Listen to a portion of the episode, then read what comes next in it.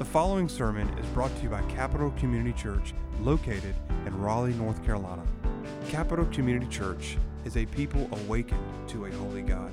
If you are searching for a new church home, or from out of town looking for a church to worship with, or simply seeking for answers, please join us for worship at 10:45 a.m. every Sunday morning and 6 o'clock p.m. for our evening service. If you have any questions, please email us at info at capitalcommunitychurch.com. We pray this sermon will help you grow deeper in your walk with Jesus Christ. I invite you to open your Bibles to John chapter 12, and we're going to pick up this morning in verse 9 with the Lord's triumphal entry. This is a remarkable passage of Scripture. It's, it's packed with historical details, theological details, and really, I think, pivotal to understanding the basis of the kingdom of Christ. That's a major theme in the in the gospels, a major theme of the New Testament that Jesus is a king and came to establish a kingdom. And you see this in John chapter 12 in, in this uh, story of the triumphal entry. Remember, Jesus, after the raising of Lazarus, the authorities decided that Jesus needed to die because so many people were believing in him. So Jesus went to a village called Ephraim, probably 16 miles northeast of Jerusalem. But he has come back and he is coming into Jerusalem and he is coming in for the purpose of going to the cross. That's why he's coming. Uh, look at verse 27 of chapter 12. Jesus says, Now is my soul troubled, and what shall I say, Father? Save me from this hour. What's he talking about? He's talking about the crucifixion, this, this hour why he came. He says, But for this purpose I have come to this hour. Father, glorify your name. So he's coming to the cross. And in this, you see the kingdom of God. Now, what I'd like to do this morning is I would like to walk you through the historical details, the geographical details, and at the end, give you some applicational insights on the kingdom of God. So, we have a lot to cover. So, stay with me on the details. Stay with me. Follow me as we go through the text. We're going to look at the verses. There's a lot in the background here that just on a face value reading, you would not get. So, let's get through the background and then we'll talk about the kingdom of God briefly at the end. All right? So, that's what we're going to do. Uh, let, me, let me start in verse 9 with looking at this plot, this plot to kill Lazarus. So, Saturday evening, verse 9, when the large crowd of the Jews learned that Jesus was there, they came, not only on account of him, but also to see Lazarus, whom he had raised from the dead. So, previous night, he had been at that party in Bethany with Lazarus, Mary, and Martha. Now, Sunday morning, Jesus is, is going into Jerusalem. There is a large crowd, and they are interested in Jesus because of this fact that he had raised Lazarus from the dead. And Lazarus at this point has really become somewhat of a spectacle. Do you ever go? They don't really do it so much these days, but you remember uh, back in the day, you'd go to the carnival and they would have a tent and they would, you know, say, you know, some sort of freak of nature is in the tent, you know, and come pay money, you know, your tickets and see what's see what's on the other side of this thing. Lazarus has become a walking spectacle because he's come back from the dead. So people are interested in Lazarus for all sorts of superficial reasons. And people hear about this, so now there's there's a large crowd, there's a fascination, there's a curiosity regarding Lazarus. Verse 10. So the chief priest made plans. Remember, the chief priests were the Sadducees. They were the ruling class of Israel, uh, different from the Pharisees, but these individuals made plans to put Lazarus to death as well. Uh, if you remember John 11, verse 57, if it's, on, if it's on the same page in your Bible, you can just look over John, uh, verse 57. The chief priests uh, of chapter 11 and the Pharisees had given orders that if anyone knew where Jesus was, he should let them know so that they might arrest him and then they would kill him. So they already had plans in place to arrest and kill Jesus, but now they make plans to arrest and kill Lazarus. And the reason is is because Lazarus is a walking miracle. I mean, everywhere Lazarus goes, think about the conversations he's having. Whoa, you're, you're the guy that, that Jesus raised from the dead. It's incontrovertible. You can't debate it. And so Lazarus is causing many people to have some sort of faith in Jesus. Look there at the end of verse 11. On account of him, many of the Jews were going away and believing in Jesus. Now, it's not clear what type of faith this is. Is it possible to have some type of mental assent and mental belief in Jesus and it not be saving faith? Yes, it is. You remember on the Sermon on the Mount, Jesus said, Many will say to me, Lord, Lord, and I will say, Depart from me, I never knew you. So they're believing in Jesus. It's not clear if that faith is a saving faith or a superficial faith. But regardless, uh, many, many, many are going to Jesus and on account of Lazarus, and the chief priests are not even, even considering the fact that Jesus Christ might indeed be the Messiah not even considering that reality. They just want Jesus dead and they want Lazarus dead. And that right there is the definition of a fool. A fool, according to the Bible, is not somebody that doesn't know algebra, it's somebody that rejects God. I was thinking this week about how Proverbs, how Solomon defines a, a fool and was, was going back to Proverbs chapter 1. You can jot these verses down. But verse 23, Solomon says, If you turn at my reproof, behold, I will pour out my spirit to you. I will make my words known to you. But then he says, Because I have called and you refuse to listen, have stretched out my hand and no one has heeded, because you have ignored all my counsel and would have none of my reproof. Listen to what God says I also will laugh at your calamity. That's the fool. I will mock, God says, when terror strikes you.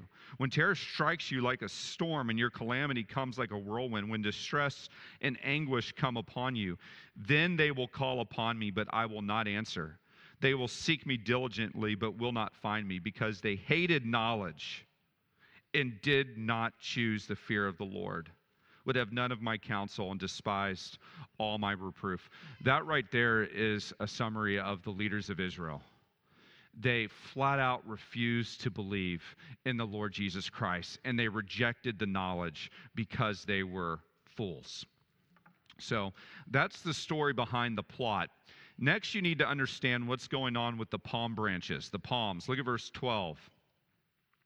So, this is Sunday morning, the next day, the large crowd that had come to the feast heard that Jesus was coming to Jerusalem from Bethany. Bethany was about two and a half miles east of Jerusalem, basically a suburb of Jerusalem.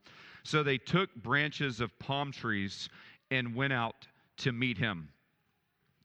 So it's beginning of Passover week, and John says that there was a large crowd. Probably Josephus estimates at these Passovers there would be about 2 million Jews. So if this is a large crowd, I mean, this could be thousands or tens of thousands of people that are coming out to see Jesus. So this is a this is a you know maybe a football stadium worth of people that are interested in coming out and they took branches of palm trees to lay before him. Uh, here, here's the history lesson behind the palm trees. If you don't understand this, you won't know what's going on. All right, so, so stay with me right here. Let me give you some history. This is extra biblical. You won't, you won't find this in the Bible, but it explains what's going on in terms of the context. Do you remember a guy in your history class named Alexander the Great, sometimes called Alexander of Macedonia? He became king of Macedonia when his father Philip died. As a little boy, his, his mother told him that he was destined to be a world conqueror, a world leader. They paid for him to be trained in Athens by Aristotle. And when he became king as a teenager, uh, he set out and began conquering the known world. He conquered Egypt. He then went east. He conquered Babylon, made it all the way to Afghanistan, and then suddenly, and, and really just out of nowhere, died in 323 BC. So he dies in Babylon. And when he dies, there's this vast Greek empire. And what happened then is Alexander had these really competent generals that had helped lead the charge. And they divided this Greek empire into three smaller empires. So the generals' names were Antigonus, and he took Asia, Asia Minor, and then later his descendants, uh, Greece and uh, Macedonia. Uh, a guy named Ptolemy, it's spelled P T. O L E M Y, if you ever see that in the history books. He went to Egypt and he established, basically took over that section of the Greek Empire. And he also stole Alexander the, the Great's body and took it there to, make, to try and make him the most legitimate of the, uh, of the heirs of Alexander. Okay, there's one other guy, one other general named Seleucid. And he took all of the east. He took all of Babylon, all of Syria, and all of Israel.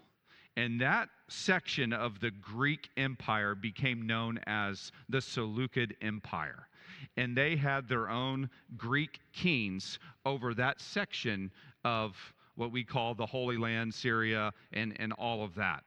Now, one of his descendants was a gentleman by the name of Antiochus IV he called himself Epiphanes. That he nicknamed himself. You know, you have issues when you're giving yourself nicknames. You know, in the third person. You know, and especially a nickname like this, Epiphanes basically means uh, a son of the gods, uh, the the enlightened one. That's what he called himself, and he was a Greekophile and he believed that everyone should practice uh, Greek religions and Greek customs.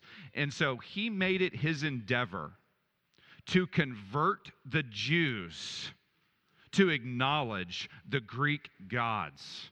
Let me ask you a question. How do you think that went for him? It didn't go very well. And so he basically started a, and this is why, by the way, the Romans later on were so hesitant about messing with the Jewish religion because of what unfolded. So, so Antiochus IV imposed uh, the worship of the Greek gods on the Jews. Uh, he went into the temple, he slaughtered a pig on the altar of the temple. Many think that this is the little horn that Daniel uh, refers to. And then what ensued was a civil war where he killed 80,000 Jews. Now, there was a guerrilla fighter named Matthias, and he said, This has gone on long enough. This has to end. So he started to try to overthrow this entire Seleucid empire. And guess what? He and his sons were relatively successful. He had a son named Judas the Hammer. Maccabees. You've probably heard of him. Judas Maccabeus and his brother Simon Maccabeus. And they pushed the, the Greeks out of the temple and essentially out of Jerusalem in 142 BC. And that event became commemorated in what's called the Festival of Lights, what we call Hanukkah today. That's what's celebrated is the overthrow of the Greeks in Jerusalem. Now, when Judas and Simon came back into Jerusalem, they were greeted by the Jews with palm branches. Okay? Now it's coming full circle. So the Jews came out of Jerusalem. They've successfully overthrown the Greeks, and they laid down palm branches for these leaders to come back into Jerusalem. So, what was celebrated was the overthrow of a political occupation. So, what do you think the Jews are expecting to take place right now? Here's a guy who's raised someone from the dead. He has power over life itself.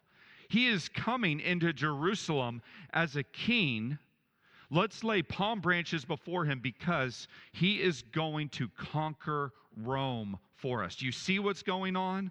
They are expecting a political revolution. That's what they're expecting. And so they come out, look at the second part of verse 13, and they're crying out, Hosanna. And Hosanna means God save us. They're crying out, Hosanna. Blessed is he who comes in the name of the Lord, even the King of Israel. So they are expecting this king, this, this king to, to coronate and for him with his power to overthrow the Roman authorities. And they're quoting Psalm 118. And, and jot these verses down Psalm 118, verse 25.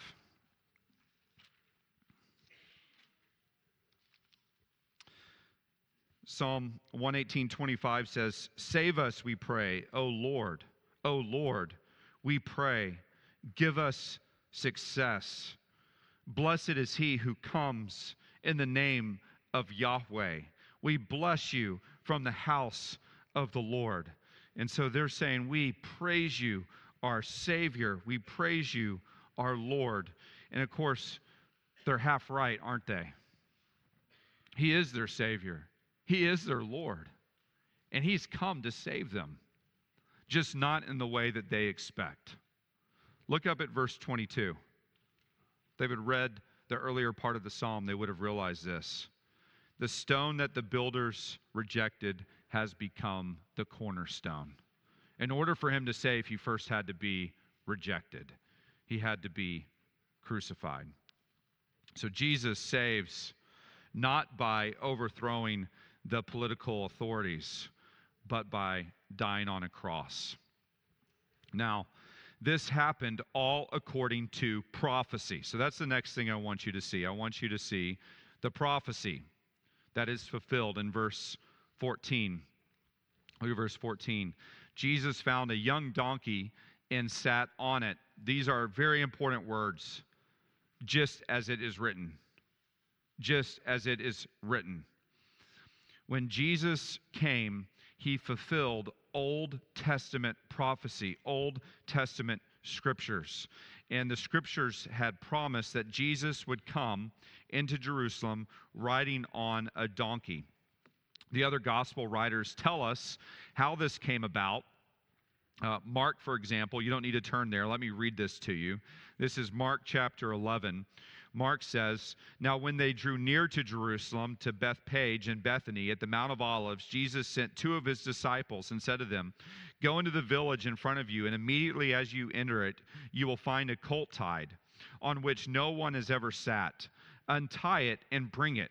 If anyone says to you, Why are you doing this? say, The Lord has need of it, and will send it back here immediately. And they went away and found a colt tied at a door outside in the street, and they untied it. And some of those standing there said to them, What are you doing untying the colt?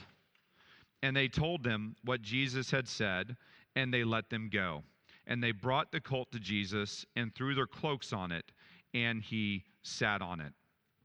So Jesus providentially, according to divine orchestration, knows that the colt will be there in the, ord- in the ordination of God, sends the disciples to get the colt.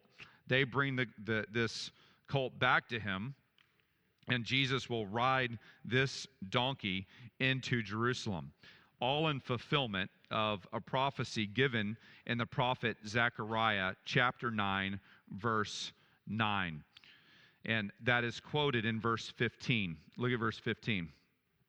Fear not, daughter of Zion. That's Jerusalem. He says, Behold, your king is co- coming, sitting on a donkey's colt. Now, it's very interesting, I think, and I think we're supposed to be surprised by this reality. I mean, this is a very it's a very surprising prophecy because you, if you think about it, if man plans this, if you're thinking about the coronation of Jesus Christ coming into Jerusalem, what type of uh, steed are you going to pick? You're, you're going to pick the white horse. You're going to pick the great stallion. You're going to pick, uh, you know, a Texas Rangers horse, a big horse. that would scare everybody away. You're not going to pick a donkey. But I think there's two reasons why a donkey is picked and why a donkey is prophesied. And the first is this, and this gives insight into the kingdom, is because Jesus came to establish the kingdom not by might, but by establishing peace. Man, peace with God. Do you remember Isaiah uh, chapter 9, verse 9?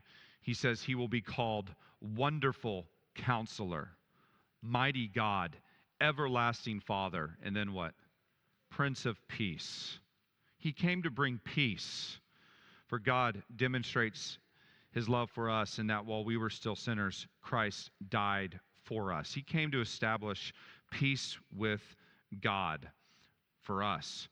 And the second reason why he came on a colt or a donkey is because he comes in meekness. This is another aspect of the kingdom.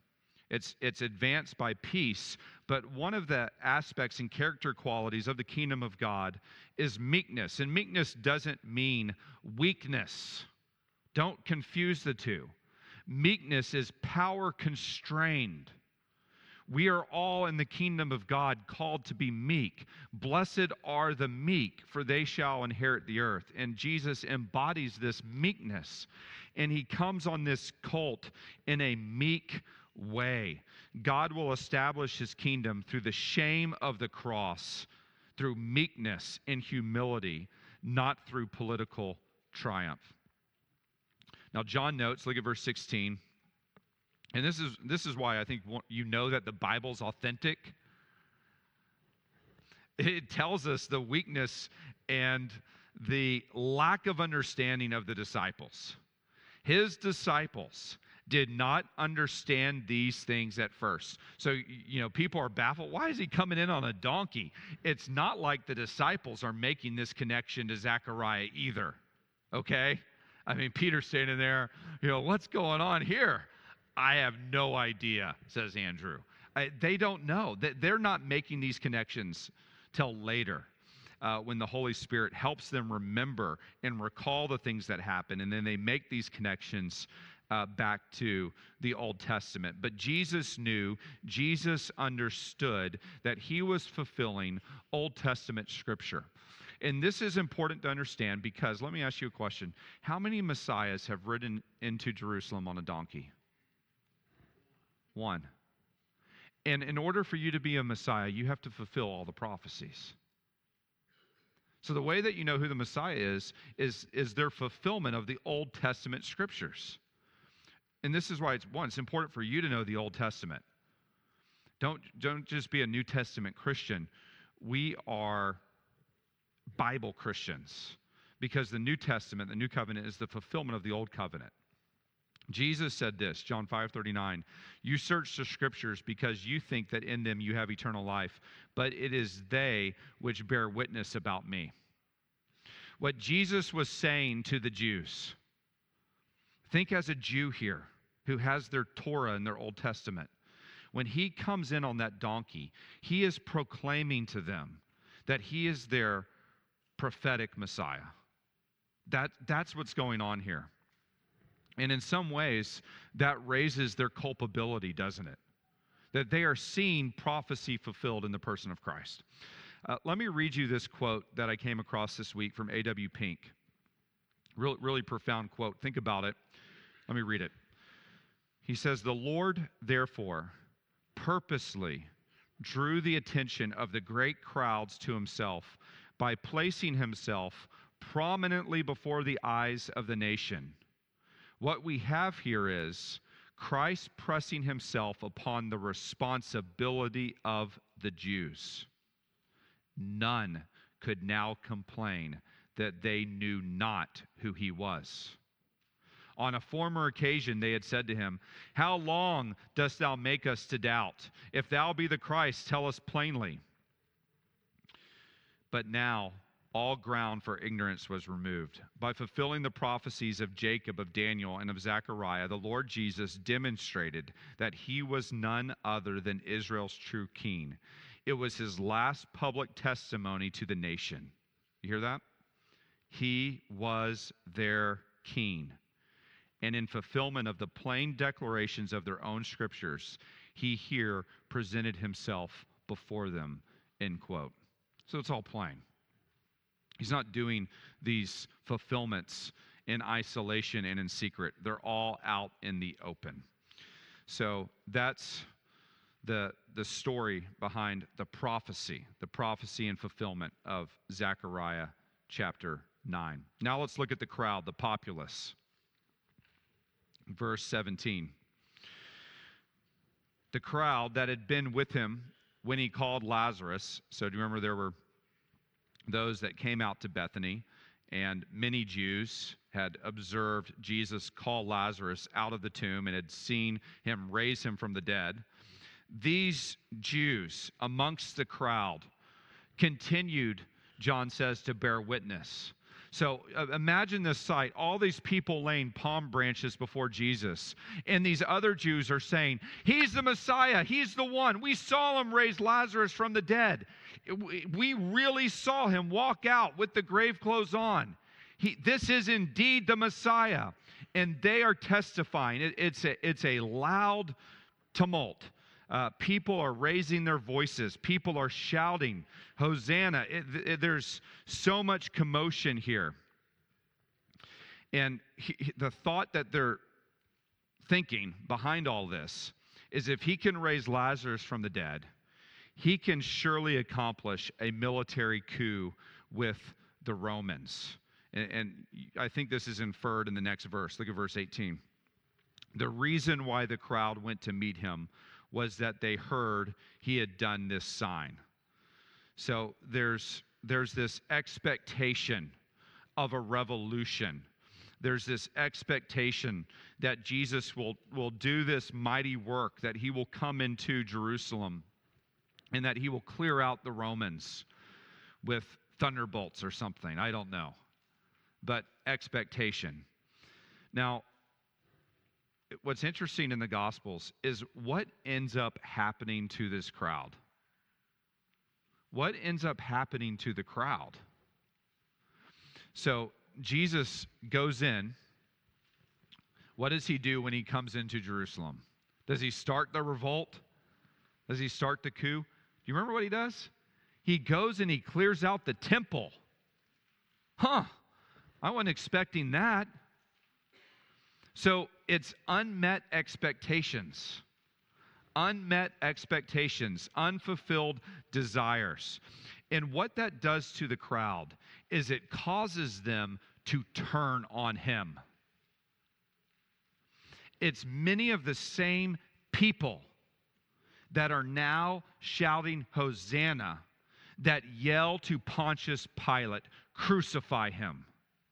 Many of the same people because they said, You come in and give us what we want. And when he didn't, they said, We don't want you at all. We don't, we don't want Barabbas. We want him crucified. So they turn on the Lord Jesus Christ. They want Jesus for all the wrong reasons. We've seen that over and over again in the Gospel of John, where people come to Jesus because they want something from Jesus. They don't come to Jesus for Jesus. That is very dangerous. That's the prosperity gospel, essentially. I, I want Jesus so that I can get X. They wanted Jesus so that they could get their own political kingdom. Some people today want Jesus so they can get more money, a better business, put, put whatever man desires in the box. But that's not how the kingdom works. Jesus says, You take me for me, or you don't have me at all. So that is the populace. Next, let's look at the Pharisees. What's going on with the Pharisees? Verse 19.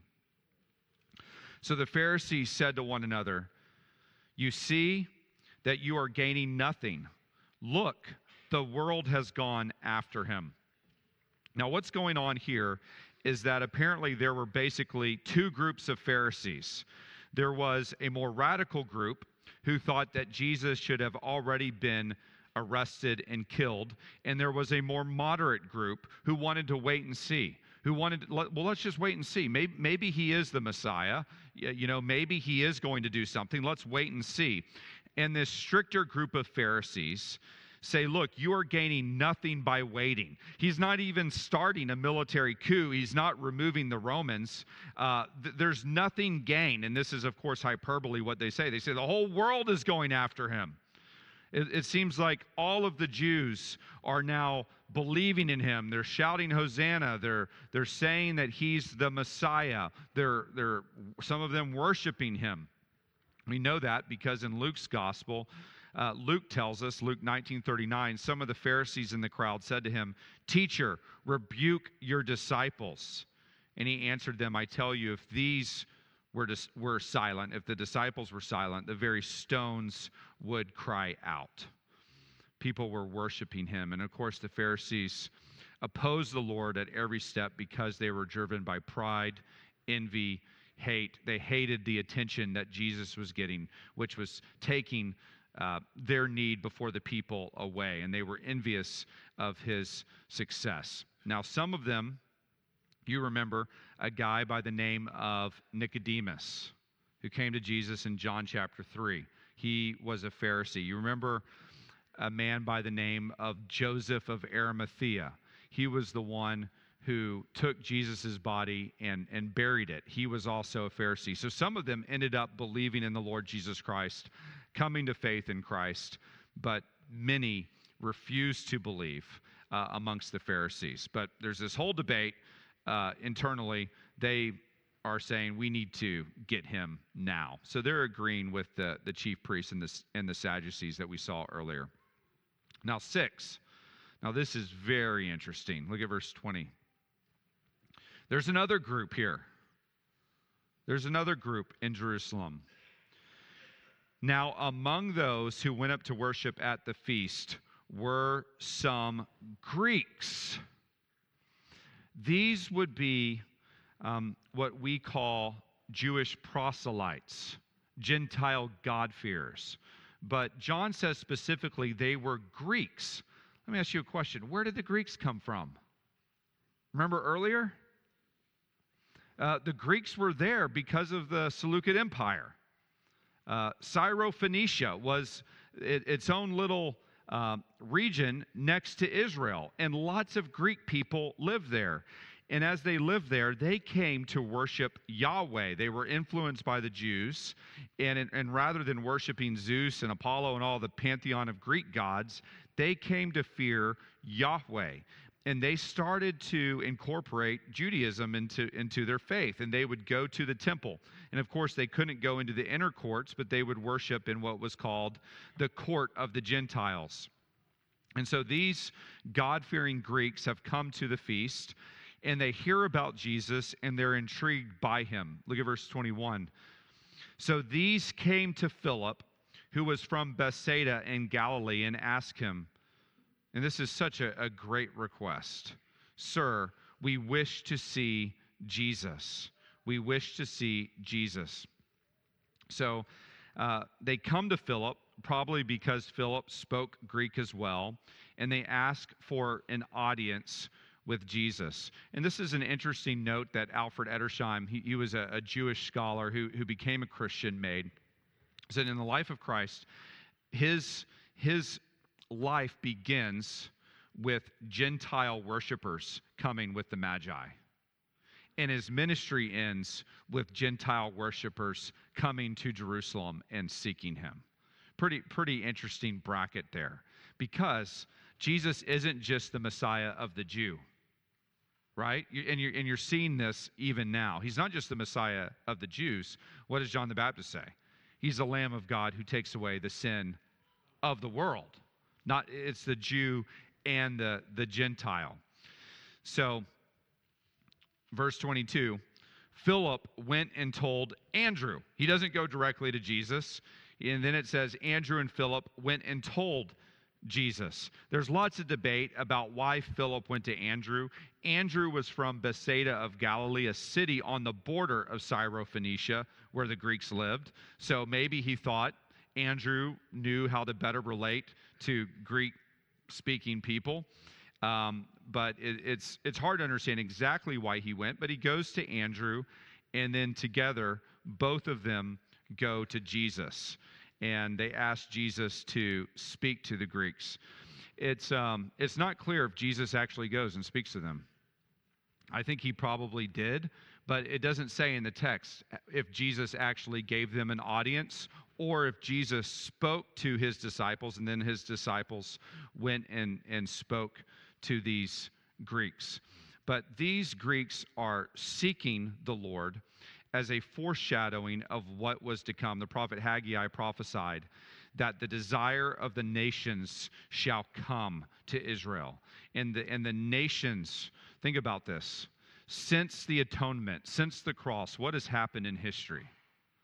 What happened in the Acts of the Apostles? The nations have come in. And this is what all the controversy was about at the First Jerusalem Council. I mean, we weren't expecting all these Gentiles to be incorporated into the covenant, were we? This was a surprise. But all of that is foreshadowed here that these Gentiles are coming to seek Jesus.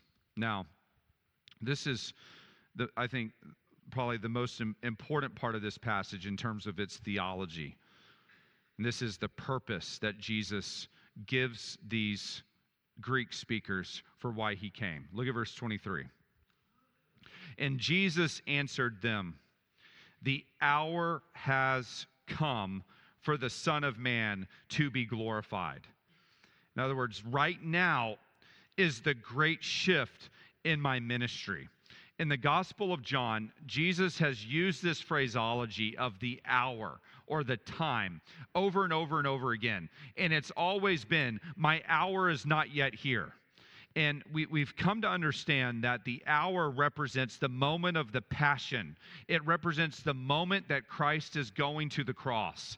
And he's always said, It's coming, but it's not yet. For example, at Cana, John chapter 2, verse 4, he says, My hour has not yet come to the woman at the well, John 4 21. Jesus said to her, Woman, believe me, the hour is coming. It's not here yet. John 7 30. So they were seeking to arrest him, John says, but no one laid a hand on him because his hour had not yet come. John 8 20. Again, no one arrested him because his hour had not yet come.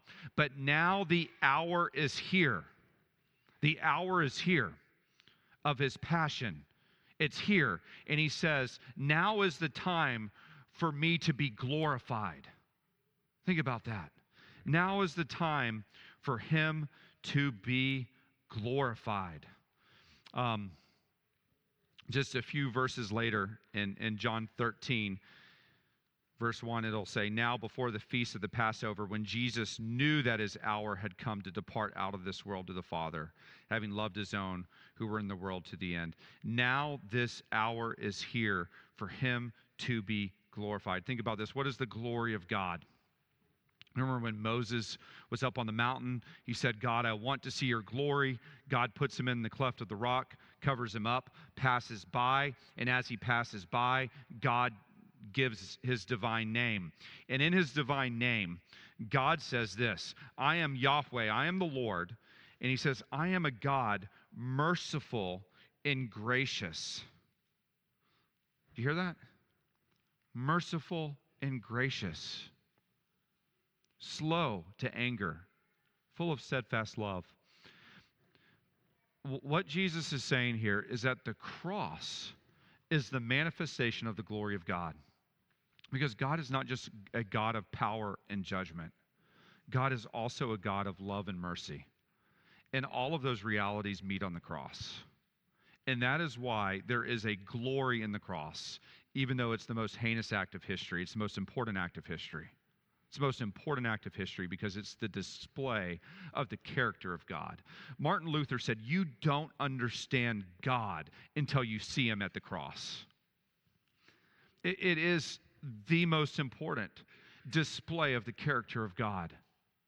I used to, when I was at Texas A&M, I was in the Corps of Cadets, where, man, your freshman year in the Corps of Cadets is absolutely brutal. You know, the sophomores, juniors, Uh, it, it is a tough year. And in between classes, I would go to this place called the Memorial Student Center, and I would go to the second floor outside the theater, and I would just kind of hide out and study, hide out from the sophomores so they couldn't bother me and study. And I would sit outside the theater on a little bench, and, and on the wall, there was a huge mural. It was a timeline of history and there's all these names and dynasties and you know you have egypt and you have assyria and babylon and greece and rome all of it right but right there the biggest icon on the whole mural is the cross and that's absolutely right it is before christ anno domini it, it marks our calendar because it is the or the, the timeline of history, I should say. Because it is the display of the glory of God. And that's what Jesus is saying. Now is the hour for me to be glorified, for the glory of God to be on display. Now, this is a remarkable thing that he says, verse 24. Truly, truly, amen, amen. I say to you, Unless a grain of wheat falls into the earth and dies, it remains alone. But if it dies, it bears much fruit. This is the pivotal juncture, okay? He's coming to Jerusalem. You know, if, if you're one of his disciples, you're saying, okay, what's next? You know, let's huddle up. What's the next play, Jesus? Tell us what the next play is. Where, where do you want us to go? You know, we'll take the, the, the west quarter, we'll take the east quarter. What do you want? We're ready. And Jesus says, okay, here's the next play a grain of wheat's going to die. And unless it dies, there's going to be no fruit. Wait, what? What he's saying here is this yeah, he could just take over. He could take, take everything over. He has the power. He will do that. But if he did that, guess what? Nobody inherits heaven but him. You understand that? Salvation is by grace in Christ. And the only way for Christ to build a kingdom with you and me in it, sinners, is by going to the cross. That's the only way for the kingdom to be built. So Jesus says, This is the play that we're going to run unless a grain of wheat falls into the earth and dies, it remains alone. But if it dies, it bears much fruit. This, of course, was prophesied again by Isaiah, Isaiah 53:10. But the Lord was pleased to crush him, putting him to grief. If he would render himself as a guilt offering, he will see his offspring. So Jesus says, Look, this is how the kingdom's going to work. I'm going to die. I'm going to be like a grain of wheat that if you plant a grain of wheat, what happens to the grain of wheat? You have photosynthesis, germination, the wheat plant grows, and then what happens? Lots of other little grains of wheat. Jesus says that's how the kingdom works. I'm going to die. I'm going to make a substitutionary atonement for sinners. And then in so doing, I will purchase their salvation. So the kingdom will not just be me, but will be all these other justified saints in Him. So, Jesus then gives a warning to his disciples, to the Greeks. It's really to everyone. This is a startling warning, uh, a warning that, that should uh, knock your socks off, a warning that American Christianity needs to heed, uh, a warning that tramples underfoot easy beliefism. Look at verse 25. I mean, this is startling. Jesus says, This is the type of faith, though, that will be demanded to enter this kingdom. Whoever loves his life loses it, and whoever hates his life in this world will keep it for eternal life. Now, this is a Jewish idiom, all right? Hate means to love something so much that all your other loves by degree are hate. That's what it's saying. It's saying you lift up one love so much that all your other predilections and loves and likes are as hate to that one love. And Jesus says that's how the kingdom is will be entered. You will believe in me, not just intellectually, but you will believe in me in the heart, and you will trust me in the heart, and you will love me in the heart, and you will lose your life for my sake. That is the type of faith that is demanded. It is a faith that looks not to the things that are seen, that are seen but to the things that are unseen. To this everlasting and eternal kingdom. Jesus says, Look, this is the warning. You have to be, be willing to lay it all on the line, to sacrifice your life for me. And I have a feeling that there's a lot of people in the American church that are flying the Christian flag that are nowhere close to that type of faith. Yeah, sure, I'm a Christian. I don't want to go to hell, but I'm living however I want to. I'm claiming the name of Christ. I'm sowing my wild oats, and I'm not willing to submit to Him but I signed a card when I was eight years old, so I know I'm going to heaven. Well, guess what? You're saved by faith alone, but the faith that saves truly surrenders itself to Christ. It truly trusts Christ. Even the demons believe and shudder. It's not just mere intellectualism, it's a trust in the heart, it's a submission to the lordship of Christ. That's what Paul says, Romans 10. If you confess with your mouth that Jesus is what? Lord. So it, it's, it's this warning. But then there's a reward, right? This is how the kingdom works. There's always a reward. It's always worth it. It's not just it's not just a, a, service to him that's that's menial. Look at verse 26. He says, If anyone serves me, he must follow me. And where I am, look at this. This is so wonderful. There my servant will be also. If anyone serves me, the Father will honor him. Friend, there is nothing better than to know Christ, than to live with Christ. I've counted all things as loss for the sake of knowing Christ. Indeed, I count them as rubbish, Paul says. There's nothing better than to know Christ, to live with Christ. And he says, If you serve me, he says, on that last day, you know what? The Father will honor you. You will be honored. You will inherit new heavens, new earth. If you come after me, if you follow me, if you lay it down in this life, you will be honored in the next life. Okay. So that right there is the Lord's triumphal entry. Now, let me give you just some quick application points for you to think about regarding this kingdom that he is establishing, because I think there's a lot here that we could think about, should think about, and apply. The first is this the kingdom right now is a spiritual kingdom. The kingdom right now is a spiritual kingdom.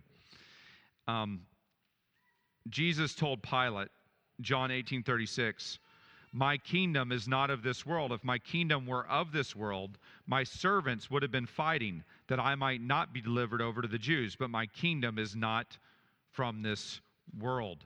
So the kingdom right now is a spiritual kingdom. You can't see it.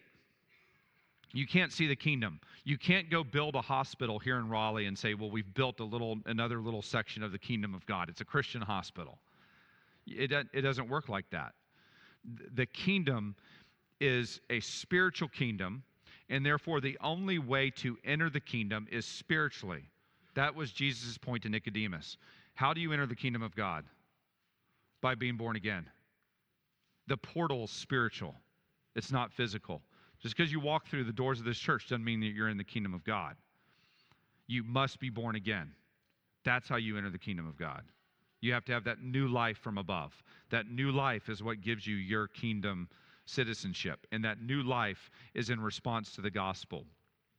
Second thing I want you to understand about the kingdom, and there's a tension here.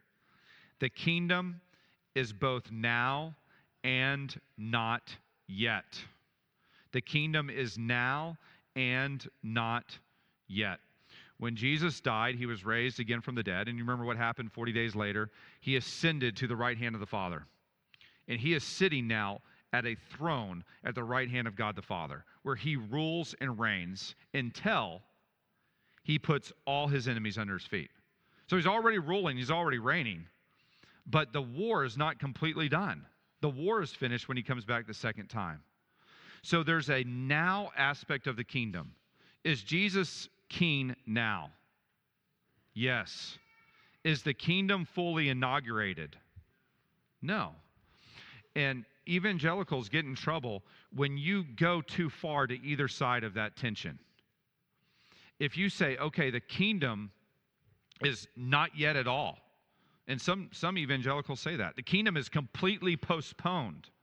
Those same evangelicals were the, the same ones that said you don't need to submit to Jesus as your Lord. Same ones in the lordship debate. They said, no, you just have to, it, it's, it's, it's simply basically easy beliefism. His kingdom, his, his, the Sermon on the Mount applies to a future age, they said. No, it doesn't. It applies right now because he's the king now. Other evangelicals have said the kingdom is already completely realized and sin and death are completely abolished. And, and these tend to be on the more charismatic end of the spectrum. You know, we, we expect all these sorts of people to now be raised from the dead, that, that death is basically eliminated. We can go into the hospitals and we can heal anybody. Now, you can't. Because that aspect of the kingdom, it, it, it was pictured in the ministry of the apostles and Jesus, but we are still under the curse of sin and death. And I don't care how deep your faith is, you are still going to die if Christ tarries. But yet, many say you'll be cured of your cancer if you just have faith. Maybe God will cure you, but maybe not. But, but death will not be completely abolished until Christ returns. It, it's now and not yet. Third, Jesus models that the kingdom is inverted. In other words, it works the complete opposite of the self help books. so the kingdom, in the, in the kingdom, the way up is the way down. The cross comes before the crown. You, you give up your life now for a life in the future. And that's why the, the, the world's wisdom will never understand Christianity. You remember Paul says, My wisdom confounds the wisdom of the Greeks. It blows it out of the water because I have a crucified Lord that says that there is an eternal kingdom, that if you give your life for that kingdom, you will inherit all the eternal riches and glory. That confounded the wisdom of the Greeks. It confounded the Greeks to say that the kingdom is by giving up your life, by being meek, by being poor in spirit, by being a servant. It confounds the wisdom of the world to sit down and wash people's feet. But that's what Jesus says. It's the kingdom now is taking up the cross. The kingdom in the future is then receiving the crown. So, how are you doing there? How are we doing there? There's no room for pride in the Christian life. It's meekness, it's humility, it's service, it's washing feet. That is the essence of the kingdom now. And those who are the least now, what does Jesus say? Will be great in the kingdom that is to come. If you want to be great in the future, you serve now. You serve now. And then, fourth, fourth thing is that the cross is the central message of the kingdom. The cross is what establishes this kingdom, and the cross is the means by which the kingdom is entered. Nor is there salvation in anyone else, for there is no other name under heaven given among men by which you must be saved. Jesus Christ and Jesus Christ alone is the only way into the eternal kingdom. He's the only way. And therefore, the message of the gospel is the only way that the kingdom advances. At the beginning of the 20th century, people like Walter Rauschenbusch and others said the way that we're going to do the kingdom is we're just going to do acts of mercy ministry. We're going to serve, we're going to do lots of stuff around the city, and we're going to display the kingdom. But that's not how the kingdom advances. The kingdom advances with the proclamation of the cross. That's why Paul said to the Corinthians, I, I made it my intention to know nothing among you except Jesus Christ and Him crucified. Because the kingdom advances with the proclamation of the gospel. So that's why over and over we're centering our message on the lordship of Jesus Christ, on the cross of Christ, because it's the only way that the kingdom of God advances. Praise be to God.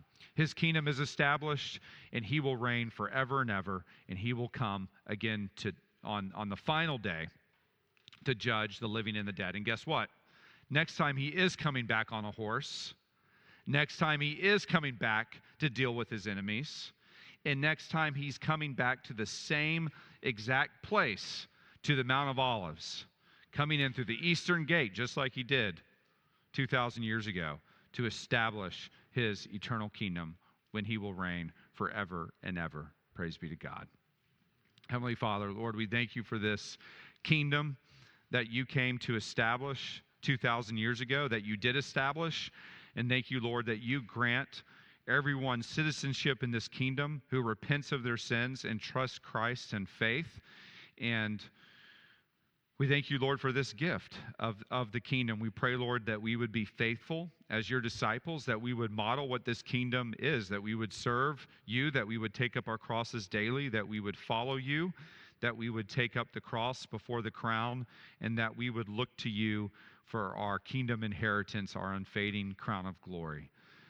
Jesus, we love you. We thank you that you took it upon yourself to become this grain of wheat that would die in the ground so that you could bear much fruit. We thank you, Lord, for the fruit that is being displayed in our lives and in so many others 2,000 years later. We worship you, Christ. Praise be to God. Amen. Thanks for listening. For more sermons, information, and events, check out our website at capitalcommunitychurch.com.